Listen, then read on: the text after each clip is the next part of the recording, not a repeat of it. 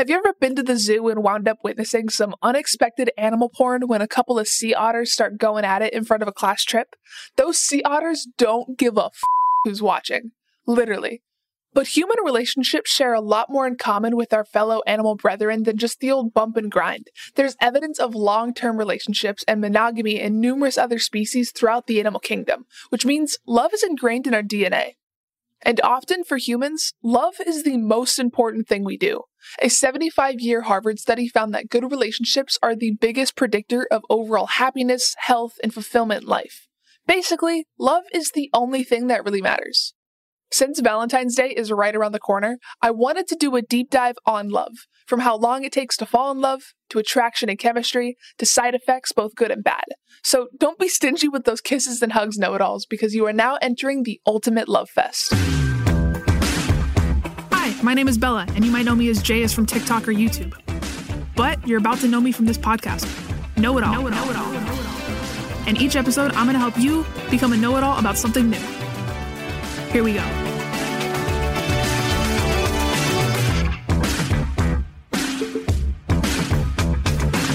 Love is in the air, and I've definitely been into the rom com spirit, so I was super stoked to get an early preview of To All the Boys, Always and Forever.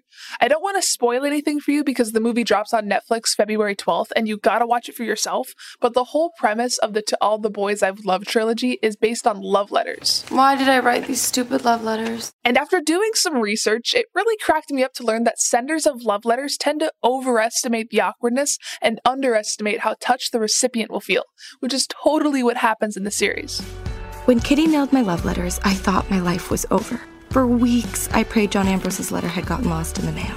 It shouldn't come as a surprise that it's flattering to receive a love letter, but it's easy to get in your head when your feelings are on the line.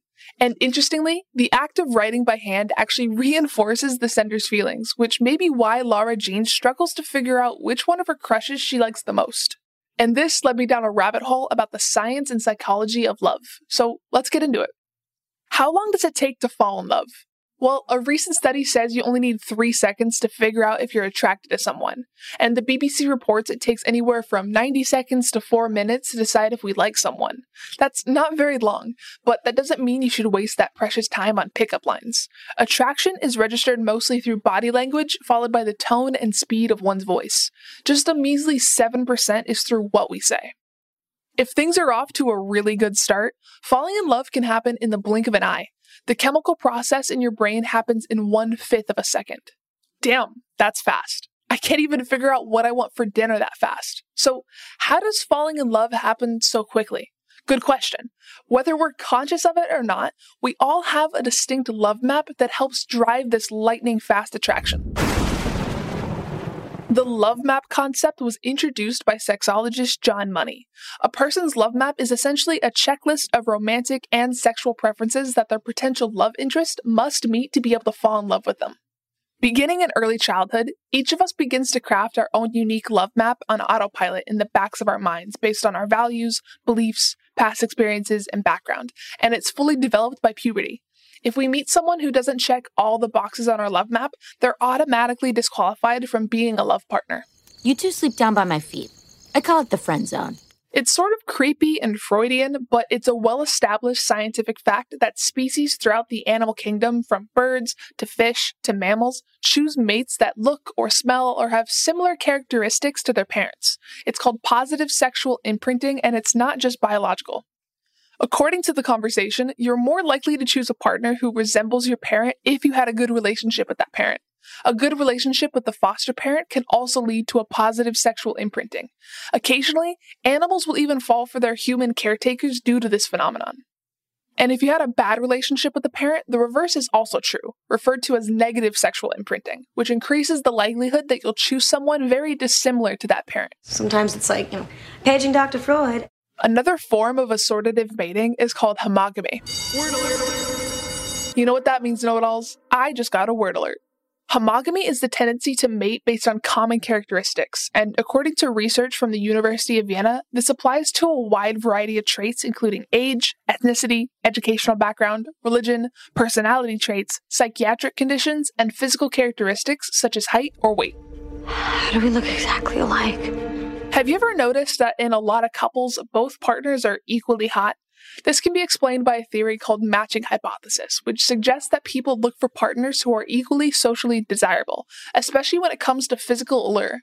Studies have shown a strong correlation between similar attractiveness and successful relationships. But we've all seen a seemingly inexplainable case of wait, how did that person get that person? Research indicates that in those scenarios, the less attractive person is usually compensating with some other sexy quality, like making a lot of money or being ridiculously smart. But if similarities rule so much of attraction, is there any truth to the old saying, opposites attract? Well, sort of. A Columbia University study examined how much overlap couples have in their values, personality traits, identity, and point of view. And those with the longest lasting relationships weren't too similar or too different, but somewhere in between. Love is full of contradictions. Did you know that an attractive face is more sought after than an attractive body when it comes to long term relationships? And the reverse is true when it comes to short term relationships. And if you think you aren't superficial, Take note that all of us tend to subconsciously favor symmetrical faces because they're an indication of ideal gene expression. I like symmetry. Though telling your crush that might get a little bit awkward. There are a million little scientific factors at play that either help or hurt your chances at falling in love. But regardless of how you got there, I wanted to look at the side effects of love because it turns out it isn't just an innocent emotion. Love is a lot like drugs.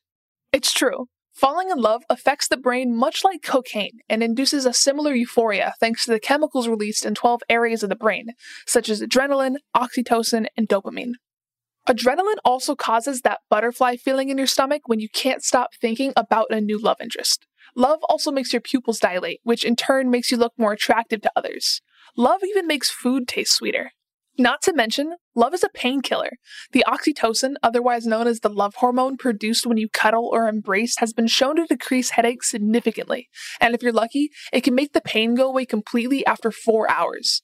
Research has also proven that holding hands or even just looking at a picture of a loved one can alleviate pain. But before you get too touchy feely, keep in mind that love can literally make you crazy. The levels of serotonin that lovers have at the infatuation stage of love are also found in those with obsessive compulsive disorder, which is why you can't stop thinking about your new boo. So if you're single and you wish you weren't, just be happy that your sanity is still intact. That's it for today's episode. Thanks for listening, Know It Alls. I hope you enjoyed this podcast, Valentine. XOXO, Jayus. Hit me up on TikTok and Instagram at OnlyJayus or Twitter at NotJayus and let me know. What's your favorite Valentine's Day tradition? I, for one, miss trading cards and candy at school. If you're listening to Know It All on Spotify, don't forget to follow the podcast. You can get notified about new episodes each week. Just tap the following button and turn on Get Notified of new episodes. Curious what the next episode of Know It All will be about? You can use this to say hello or I love you. Join me again next week for another episode of Know It All.